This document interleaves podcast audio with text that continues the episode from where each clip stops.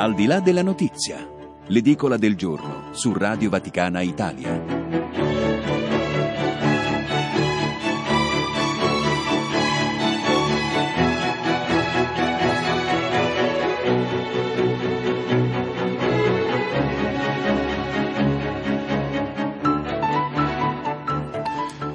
Amici ascoltatori, buongiorno, sono le 8 e 12, questa è Radio Vaticana Italia, io sono Luca Collodi, in studio a Roma, con me Vincenzo Proto per la parte tecnica, Luciana Fantini mi aiuta nella messa in onda di questa rassegna stampa di oggi, sabato 4 di gennaio 2020. La Chiesa ricorda Sant'Angela di Foligno, una religiosa. Oggi i giornali, vi dico subito, hanno un'unica notizia ed è il rapporto, il rischio di guerra, il rischio di vendetta dopo l'attacco americano che ha ucciso il generale iraniano Soleimani. Miccia accesa è il titolo di Avvenire. Noi vedremo tutto questo con interviste durante questa rassegna stampa. Chiedo a Luciana Fantini lo stacco tradizionale per partire e affrontare i temi del giorno.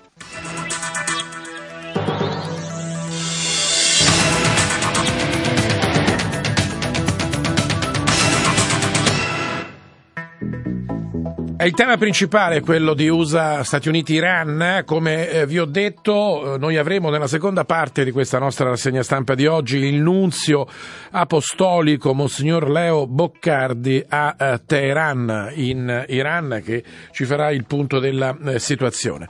Ma prima di entrare nel merito delle notizie che riguardano la Chiesa, vista anche l'importanza di questa notizia, diamo subito una carrellata di titoli, poi ripeto, ci torneremo nella seconda parte per capire come i quotidiani italiani oggi trattano questo argomento. Iniziamo in particolare con l'osservatore romano che dà la notizia dell'attacco americano a Baghdad, ucciso il generale iraniano Soleimani, l'operazione ordinata direttamente dal presidente americano Trump ed ecco il primo commento dell'osservatore romano, fa salire alle stelle la tensione tra Washington e Teheran e questo è il motivo un po' eh, di tutti i titoli. Avvenire dice miccia accesa.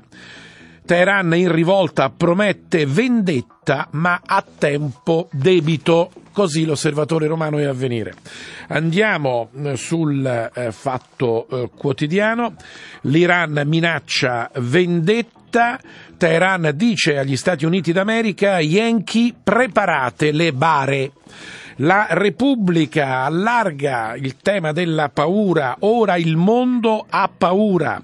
Trump fa uccidere l'uomo forte di Teheran, l'Iran vendetta tremenda, vendetta ma a tempo debito. Il tempo di Roma, eh, Trump fa uccidere il numero due dell'Iran, poi se ne occupa alle pagine 3, 4 e eh, 5 e ci dice che sui social esplode la paura e c'è eh, su Twitter una psicosi collettiva per la terza guerra mondiale. Così il tempo di Roma.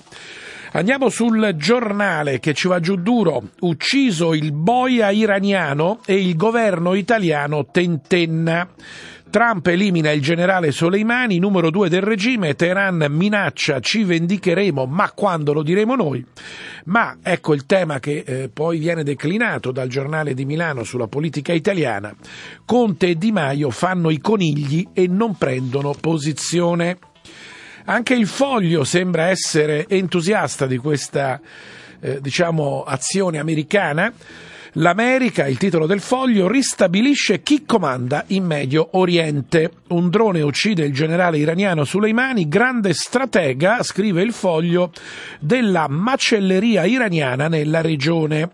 Le rappresaglie non cominciano ma continuano. Così il foglio di oggi. Andiamo sul Corriere della Sera. Attacco americano, rischi di guerra in Medio Oriente, l'Iran ora vendetta. Il presidente americano giustifica l'attacco, progettava attentati, l'Iran progettava attentati contro obiettivi americani. Sulla stampa di eh, Torino, per la stampa di Torino, Trump è a un passo dalla guerra con l'Iran.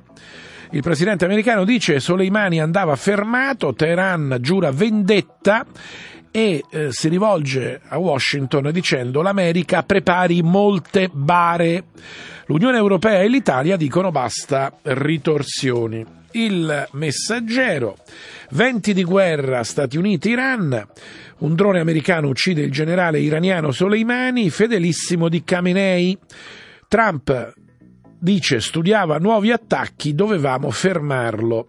Intanto gli Stati Uniti inviano 3.500 militari in Iraq e il messaggero ci riferisce anche dell'allerta per i soldati italiani presenti in Iraq.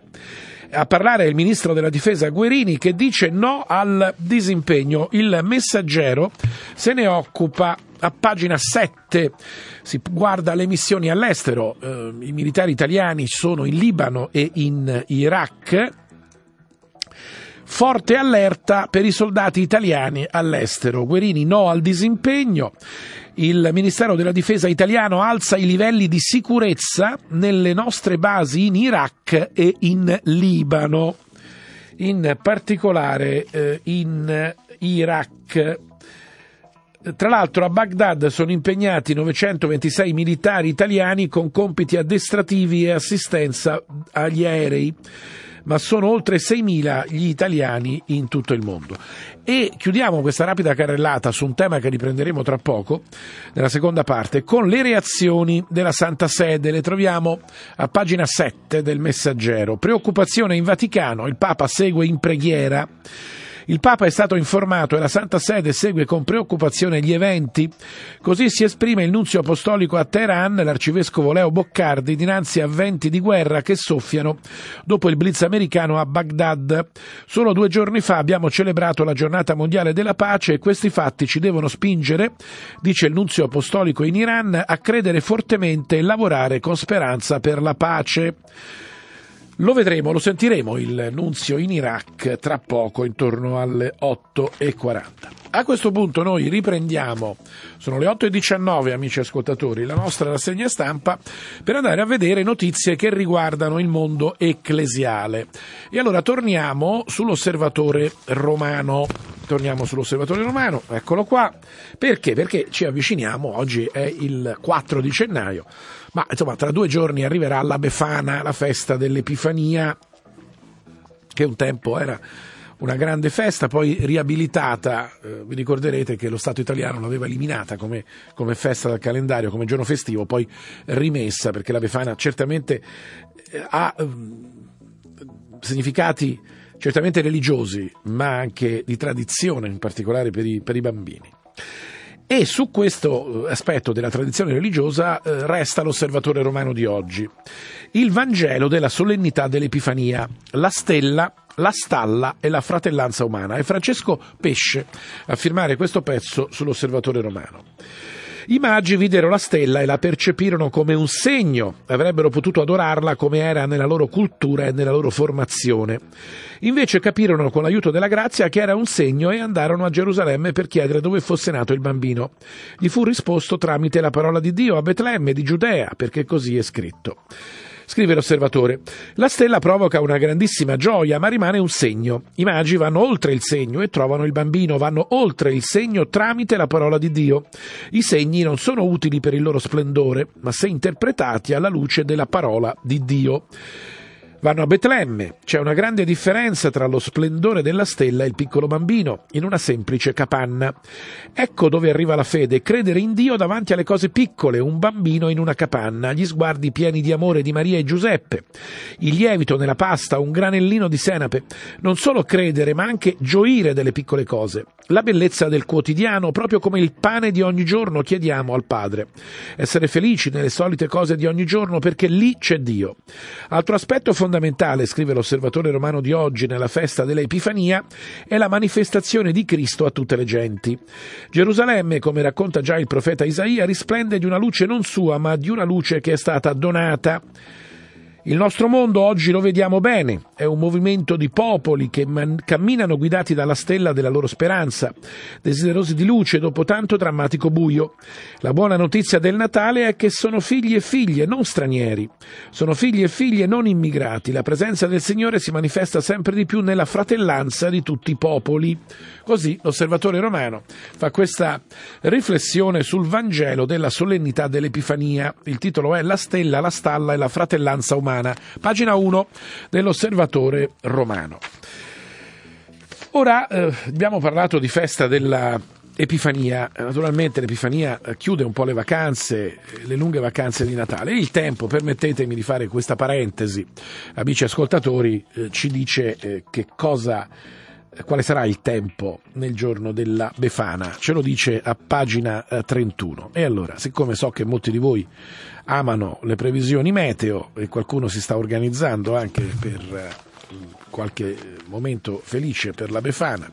E allora attenzione perché nel lungo weekend della Befana, che inizia praticamente oggi pomeriggio fino a lunedì, la Befana porterà aria polare, quindi attenzione amici ascoltatori, farà molto freddo, perché ci sarà un rapido passaggio di correnti artiche scandinave che farà abbassare le temperature di diversi gradi in tutta Italia. Quindi arriverà una Befana con il freddo. Chiusa questa parentesi, andiamo su Repubblica per vedere eh, cosa di altro c'è oggi per il tema eh, religioso. E Repubblica ci parla dell'ora di religione a scuola in Germania, lo fa a pagina 17. L'ora di religione soltanto con docenti di tutte le fedi. L'esperimento è in Germania, ad Amburgo. In cattedra a insegnare religione ci saranno non più soltanto cattolici, ma anche ebrei, musulmani, evangelici e quindi anche cattolici. Una lezione di religione dove dietro la cattedra possa essere un musulmano, un ebreo, un evangelico o un cattolico. Le scuole di Amburgo accoglieranno i docenti di ogni credo, che potranno insegnare solo dopo aver compiuto un percorso completo, quando saranno dunque capaci capaci di presentare le visioni diverse dei diversi temi. È un esperimento varato in accordo con le diverse comunità religiose in tre diverse scuole di Amburgo. Siamo in questa città anseatica e dove eh, l'ora di religione era stata già sperimentata. Per i cattolici è un passo, scrive Repubblica, più difficile, per gli altri invece no, perché la Chiesa di Roma ha sempre visto l'insegnamento come parte della sua missione, ma le autorità scolastiche di Amburgo lo hanno messo in chiaro. La lezione di religione non può essere opera di proselitismo, ma deve essere un impegno di educazione e maturità religiosa. Amburgo è sempre stata all'avanguardia in questo senso, proponendo un'unica ora di religione per tutti, con contenuti condivisi contrariamente alle altre regioni e città della Germania. Quindi ad Amburgo c'è un, un esperimento in tre scuole saranno docenti di tutte le fedi a insegnare l'ora di religione e non più solo cattolici. Andiamo eh, invece a presentare il tema forte di oggi per quanto riguarda le notizie che si occupano di eh, Chiesa, perché si parla del messaggio del Papa per la giornata mondiale del malato. Siamo di spalla sull'osservatore romano di oggi. Titolo Nessun cedimento ad atti di eutanasia. Anche quando lo stato della malattia è irreversibile, scrive l'osservatore romano, qualsiasi intervento diagnostico, preventivo, terapeutico, di ricerca, cura e riabilitazione deve essere costantemente proteso alla dignità e alla vita della persona senza alcun cedimento ad atti di natura eutanasica, di suicidio assistito o soppressione. È il monito, scrive l'osservatore romano, contenuto nel messaggio del Papa pubblicato ieri venerdì per la prossima giornata mondiale del malato che si celebrerà come tradizione l'11 febbraio. Nel sottolineare che la vita va accolta, tutelata, rispettata e servita dal suo nascere alla sua morte, un imperativo al quale rimandano contemporaneamente sia la ragione sia la fede in Dio, autore della vita, il Papa ricorda che in certi casi l'obiezione di coscienza è la scelta necessaria per rimanere coerenti a questo sia alla vita e alla persona. In ogni caso, afferma rivolgendosi direttamente direttamente agli operatori sanitari, la vostra professionalità animata dalla carità cristiana sarà il migliore servizio al vero diritto umano, quello alla vita. Così l'osservatore romano sul messaggio del Papa. Vediamo brevemente anche avvenire sul messaggio verso la giornata del malato 2020. Eutanasia, mai la vita è indisponibile. Così il titolo di Avvenire. Quattro interventi in poco più di tre mesi, tutti più che espliciti, nota avvenire, sui temi oggi al centro del dibattito italiano e globale sul fine vita. Il Papa non si è certo risparmiato e ieri è tornato a occuparsene del messaggio per la giornata mondiale del malato del 2020, dell'11 di eh, febbraio, perché eh, è il, il tema, eh, è, la, è, la, data di, di questo, per la giornata mondiale. Quindi, eh, in sostanza, in sintesi, il Papa invita gli operatori sanitari a non aprire al suicidio assistito anche se la malattia è irreversibile e ricorda che la vita è inviolabile e indisponibile. E allora noi ne parliamo e lo salutiamo ringraziandolo con Monsignor Vincenzo Paglia, Presidente della Pontificia Accademia per la Vita. Monsignor Paglia, grazie per essere sulla Radio Vaticana. Grazie, buongiorno a voi e a tutti gli ascoltatori e le ascoltatrici. Allora, mi sembra chiaro che le tre religioni abramitiche dicono no all'eutanasia e dicono sì alla vita. Sì, no, questo è stato un evento particolarmente significativo perché lo scorso anno i rappresentanti delle tre grandi religioni hanno eh, firmato un documento comune che poi abbiamo consegnato al Papa eh, dove tutte e tre eh, so- sottolineano l'importanza dell'accompagnamento dei malati sempre, escludendo sempre appunto ogni atto eutanasico o di eh, suicidio assistito.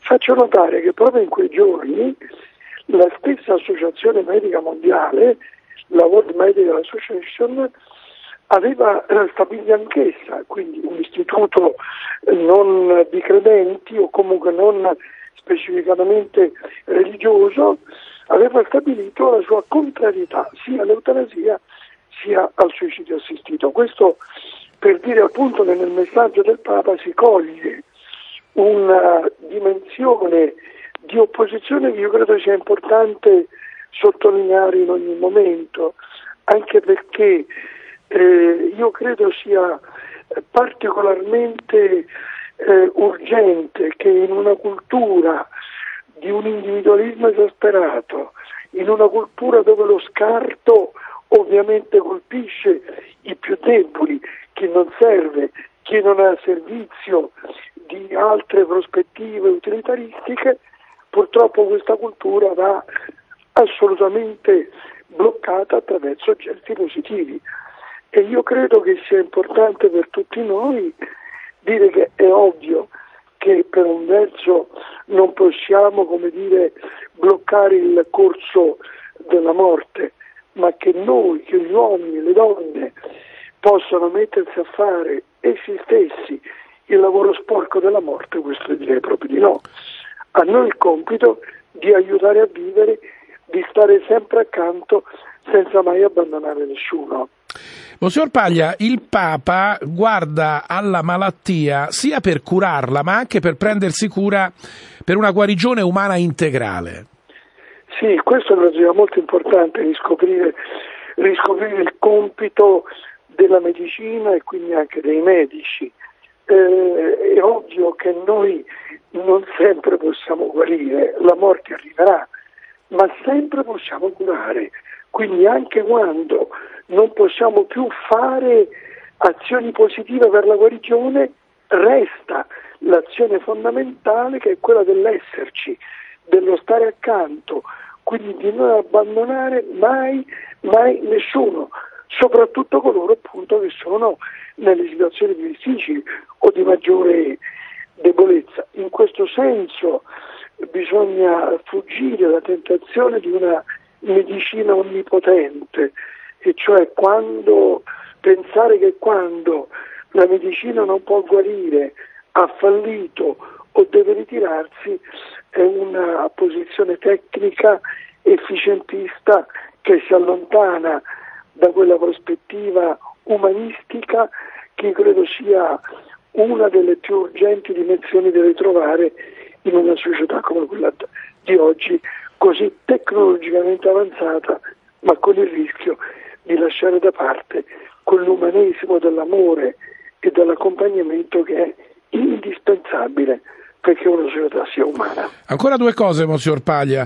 Nel documento per la giornata... Ehm per la giornata il Papa si rivolge direttamente ai medici, invocando anche l'obiezione di coscienza. Ecco, secondo lei i medici sono disposti a, a seguire questo consiglio del Papa? Io credo che chiunque eh, eh, obbedisca al principio morale della corretta coscienza, io credo che se, se debba sentire il dovere. Eh, I miei contatti con la World Medical Association mi fanno pensare in maniera eh, positiva e attenta, anche perché la buona coscienza del medico si forma per guarire, non per eliminare, per aiutare, non per abbandonare, per sollevare dal dolore, non per infierire e neppure quello di credersi l'autore della vita per cui può decidere quando accorciarla o prolungarla. Noi siamo servi della vita perché alla vita serva il mondo intero. In questo c'è come un segreto accordo tra la dimensione religiosa e, e l'umanesimo alto in tutte le, le, le latitudini, in tutte le culture. Per questo io credo che l'obiezione di coscienza è una di quelle, di quelle prospettive morali che vada certamente ricordata e che vada anche in qualche modo sostenuta, come il Papa stesso fa in questo testo, perché anche la, la, la, la coscienza umana eh, deve trovare quel suo primato per non essere a servizio di poteri o di culture che non sono per nulla eh, umane o a servizio del bene di tutti. Per chiudere, Monsignor Paglia, molti stati nel mondo sembrano aprire al suicidio assistito.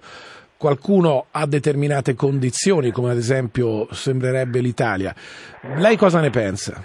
Ma io credo che sia importante eh, che in tutti gli stati, compresa l'Italia, e in parte questo è emerso anche nella sentenza o nel testo della eh, che è stato emanato dalla Corte Costituzionale la promozione delle cure palliative, perché eh, la paura, il terrore magari che può esserci è quello del dolore, è quello della solitudine, ma se tutto questo viene sconfitto io credo che a nessuno, che a nessuno venga diciamo, forte il desiderio di accorciare la propria vita.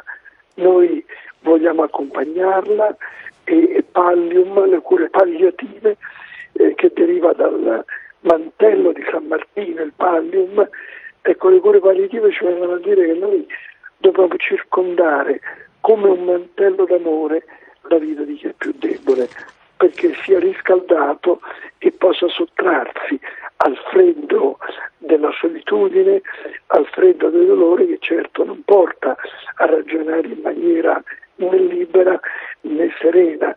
In questo senso la, l'accompagnamento e quindi la promozione delle cure palliative io credo sia un punto particolarmente importante. E faccio notare che eh, c'è quindi una responsabilità di accompagnare tanti che purtroppo sono abbandonati. E mi chiedo perché si parla poco delle migliaia e migliaia di persone che sono di fatto in situazioni gravi e sono abbandonate e forse ci si preoccupa un po' troppo di fare una legge per aiutare a morire. Io direi aiutiamo a vivere e questo è il primo compito che una società civile e umana deve proporsi come obiettivo. Grazie per questa riflessione a Monsignor Vincenzo Paglia, Presidente della Pontificia Accademia per la Vita. Buona giornata e buona Befana, Monsignor Paglia. Grazie. Grazie e a tutti un augurio. Grazie, chiudiamo questo collegamento, fermiamoci un attimo, un brano musicale e avremo poi le notizie per chi ci ascolta da Roma sul traffico nella capitale e poi la seconda parte della nostra rassegna stampa da Luca Collodi. Ancora buongiorno.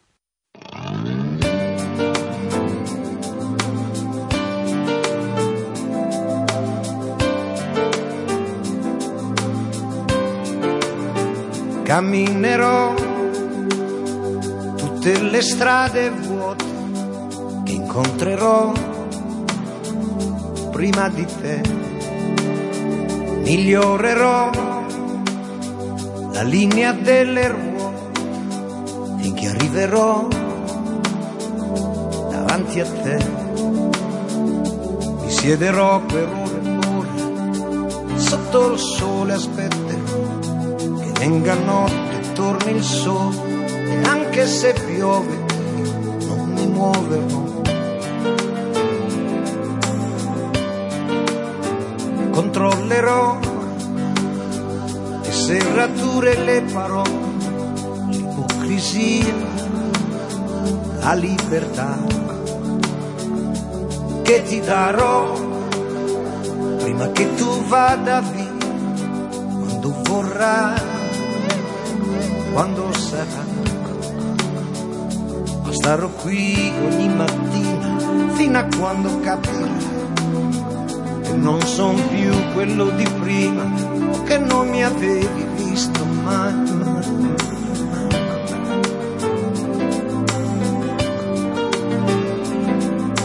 Luna dei vetri, guarda dentro e dimmi cosa fa.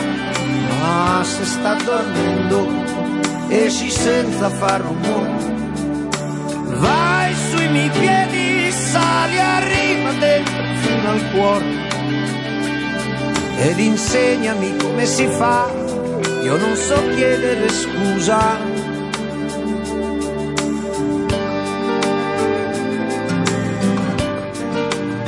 Senza di te io non so niente, sai, invece con te non perdo mai. E proverò con il coraggio che non ho, ma che mi dà, troverò. Di dirti che sbagliavo ad umiliarti per sentirmi un po' più su. E che continuerò a parlarti anche adesso, come adesso non ci sei più.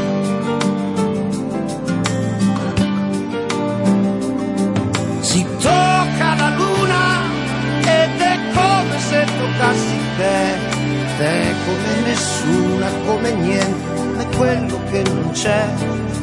Davvero lo sento, io non sono fuori, sono dentro, ma non so come si fa, io non so chiedere scusa. Luna dei vetri, entra dentro cosa fa. So se sta dormendo, forse in piedi sta in silenzio. Resta sui vetri, se ti vede forse capirà. Sarà ridicolo, sono qua e voglio chiedere scusa. Voglio chiedere scusa.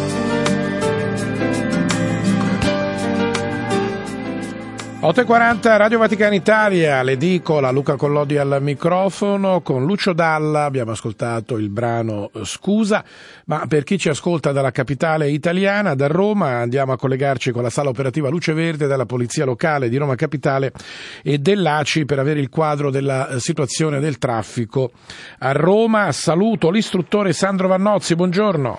Buongiorno a lei, alla sua redazione a tutti i nostri radioascoltatori. Al momento traffico assolutamente regolare, un solo incidente di una certa entità in corso di rilevamento da parte dei miei colleghi in via di Burtina, in prossimità di via dei radar, in direzione centro. Ricordiamo che anche per oggi, per contenere l'inquinamento atmosferico, con ordinanza numero 5 del 3 gennaio, per oggi e per domani, la sindaca ha disposto la limitazione alla circolazione per i veicoli più inquinanti nella cosiddetta fascia verde. Lo stop riguarderà dalle ore 7.30 alle 20.30 le seguenti categorie di veicoli: ciclomotori e motoveicoli pre-Euro 1 ed Euro 1 a 2, 3 4 ruote dotati di motore a 2 e 4 tempi, gli autoveicoli alimentati a benzina pre-Euro 1, Euro 1 ed Euro 2 e gli autoveicoli alimentati a gasolio pre-Euro 1, Euro 1 ed Euro 2. Per il momento è tutto, buona giornata. Grazie all'istruttore Sandro Vannozzi, avete ascoltato amici ascoltatori, ci sono limitazioni al traffico a Roma oggi e domani per l'inquinamento atmosferico dovuto alla mancanza di eh, pioggia. Ma andiamo avanti nella nostra rassegna stampa, queste sono comunicazioni di servizio che noi diamo volentieri mh, dai nostri microfoni. Andiamo avanti e apriamo tutta la pagina che riguarda la vicenda Stati Uniti-Iran, una vicenda complessa, c'è un po' di tutto sui quotidiani, noi ne parleremo tra qualche minuto con Monsignor Leo Boccardi che è il nunzio apostolico a Teheran in Iran. E allora andiamo a vedere, cerchiamo di farci un'idea di quello che è il commento dei eh, giornali. L'osservatorio romano ne dà notizia nell'edizione di oggi. Attacco americano a Baghdad, ha ucciso il generale iraniano Soleimani. E eh, c'è eh, poi un po' la cronaca di quello che è successo. Oltre a questo eh, c'è la notizia sempre sull'osservatorio romano, un'altra notizia che riguarda gli esteri, perché c'è il sì della Turchia all'invio dei militari in Libia, quindi come vedete la zona del Medio Oriente è abbastanza calda in queste ore e in questo inizio di 2020. Europa e Stati Uniti chiedono una soluzione diplomatica alla crisi, questa volta in Libia e per l'osservatore romano rischia di complicarsi ulteriormente lo scenario libico. Dal Parlamento turco è giunto ieri il previsto via libera all'invio di soldati turchi in Libia per sostenere il governo riconosciuto dalle Nazioni Unite di al-Saraji. Unione Europea e Stati Uniti hanno espresso preoccupazione chiedendo al presidente turco di fare il possibile per arrivare a una soluzione diplomatica della crisi. Quindi c'è spazio anche per la situazione in, in Libia dove stanno arrivando soldati dalla eh, Turchia a sostegno di eh, Serraj contro il generale Haftar che invece è portato da Egitto e Russia. Vedremo anche qui cosa cosa succederà.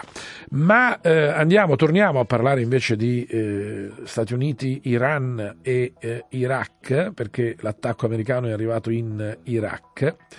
E andiamo su Avvenire. Lasciamo l'osservatorio romano. Ecco, per Avvenire la miccia è accesa. E c'è un editoriale a firma di Riccardo Redaelli. La semina del sale. Trump e l'escalation anti-Iran. Vediamo. I Pashdaran sanno prendere le loro vendette anche a distanza di molti anni, come dimostrano in questi decenni contro i loro nemici, ma sono le risposte asimmetriche regionali che preoccupano ora maggiormente, le risposte asimmetriche regionali. E non è chiaro se Washington le abbia soppesate attentamente, scrive Avvenire, né si capisce che cosa si possa ottenere da questa uccisione a livello strategico, se non avvicinarsi ulteriormente a un conflitto aperto con l'Iran, obiettivo neppure troppo velatamente auspicato dai falchi intorno a Trump o dalle lobby collegate ai circoli di potere più radicali radicali di Israele e Arabia Saudita che influenzano l'erratico procedere della Casa Bianca. Scrive ancora Avvenire, eliminare il propagandato stratega dell'espansione geopolitica regionale iraniana proprio nel momento in cui Teheran è in forte difficoltà nel gestire i costi economici e diplomatici della propria sovraesposizione sembra addirittura autolesionista. Sul fronte interno la creazione di questo supermartire riduce i già miseri spazi per i fautori di una politica moderata dentro la frammentata elite di potere iraniana e rafforzerà chi spinge per l'abbandono totale di quell'accordo nucleare nucleare già denunciato in modo unilaterale dagli Stati Uniti, ma paradossalmente spinge gli sciiti iracheni, che erano molto divisi e sempre più insofferenti verso le eh, interferenze dell'Iran in Iraq, se non a ricompattarsi a rafforzare la loro ostilità alla presenza militare americana. Soprattutto umilia in modo sprezzante il governo dell'Iraq, al loro alleato. Così la semina del sale è l'editoriale a firma di Riccardo Redaelli su Avvenire. Ci sono molti editoriali eh, su questo tema oggi. Andiamo a eh, vedere quello che scrivono anche gli altri giornali. Mm, vogliamo partire dal Corriere della Sera, eccolo qua, lo andiamo a prendere. Alle pagine, tutti i giornali italiani dedicano le prime pagine, la 1, la 2, la 3, la 4, addirittura qualcuno anche la 5 a questo tema. Noi cerchiamo di cogliere qualche elemento dagli editoriali che ci danno un po' un'idea migliore. La cronaca ormai la conoscete. Corriere della Sera c'è Guido Olimpio che scrive a pagina 1 eh, con richiamo, poi a, richiamo a pagina 1, poi prosegue a pagina 3 del Corriere della Sera di oggi. Relazioni pericolose è il, eh, il eh, titolo di questo editoriale. Gli osservatori hanno indicato i possibili rischi dal blocco delle rotte del petrolio a incursioni cyber, da incursioni contro le basi americane ad un target in carne ed ossa. Il passo successivo è la guerra tra Stati Uniti e Iran e non uno scambio ravvicinato di colpi per chiudere il duello. Gli iraniani dovranno trovare la loro vendetta senza ritrovarsi in una situazione ancora più difficile. Non hanno da guadagnare da una crisi totale che coinvolga ancora di più l'Iraq, il Libano, la Siria, Israele e il Golfo Persico. Tanto più che c'è fermento anche all'interno dell'Iran, ma siamo in una regione dove contano i simboli, la percezione, la deterrenza. Curi le ferite e valuti la prossima mossa.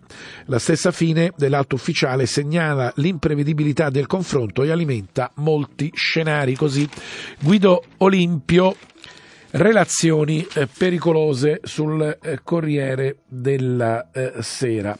Eh, il Corriere della Sera tenta di farci capire anche c- quale sarà la possibile reazione eh, della, dell'Iran. E allora, pagina 7, dove e come risponderanno? Il campo di battaglia più probabile è la capitale dell'Iraq, Baghdad, Allerta nello stretto di Hormuz, dove l'Iran ha già colpito interessi petroliferi americani. Soldati e diplomatici nel mirino in tutto il Medio Oriente. I tempi non saranno brevi per la risposta iraniana. Fino ad ora le perdite del conflitto con l'Iraq di Saddam Hussein hanno evitato di scontrarsi frontalmente con i nemici e hanno sviluppato in modo sofisticato l'arte della guerra asimmetrica e per procura. Poi il livello di allerta è altissimo, scrive il Corriere della Sera. A Baghdad ai civili americani è stato ordinato di lasciare l'Iraq in ogni modo. La paura riguarda anche le ambasciate e i diplomatici. Come prima mossa gli iraniani cercheranno di commemorare Soleimani con un attacco sullo stesso campo di battaglia dove è caduto. Nel mirino sono considerati anche il piccolo contingente di forze speciali arroccate nel deserto siriano e i militari che non hanno mai lasciato la guerra senza fine in Afghanistan. Gli ufficiali israeliani hanno subito fatto arrivare un messaggio attraverso i mediatori egiziani. L'avvertimento è per i capi di Hamas e della Jihad islamica che spadroneggiano nella striscia di Gaza. Non immischiatevi, dicono gli israeliani. La Jihad è il gruppo che ha il legame più forte con gli ayatollah di Teheran e potrebbe ricevere la direttiva di attaccare Israele il principale alleato degli Stati Uniti nella regione, con il lancio di razzi sulla città. Il fronte nord è ancora più complesso. Il leader di Hezbollah, Nasrallah, ha pianto l'amico Soleimani in diretta televisiva in Libano e contro Israele ha già combattuto per 34 giorni, 12 anni fa. I suoi miliziani, gli Hezbollah, si muovono anche in Siria, assieme ad altri gruppi paramilitari sciiti. Gli iraniani potrebbero scegliere di rispondere usando i fedelissimi in Libano o colpendo dalle montagne attorno al Golan Israele. Stessa modalità operativa con raid su commissione. Questa è la guerra asimmetrica, amici ascoltatori. Poi i pozzi petroliferi. L'Arabia Saudita e il Kuwait e con loro gli americani temono che tra gli obiettivi ci siano i pozzi petroliferi e il tentativo di creare una crisi economica globale.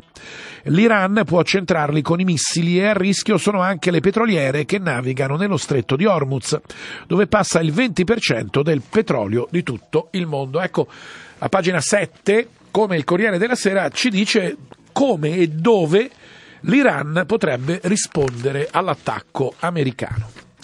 Andiamo avanti perché eh, chi non ha dubbio sembra avere il foglio, il foglio quotidiano, plaude all'iniziativa di Trump. L'America ristabilisce chi comanda in Medio Oriente. E scrive il foglio.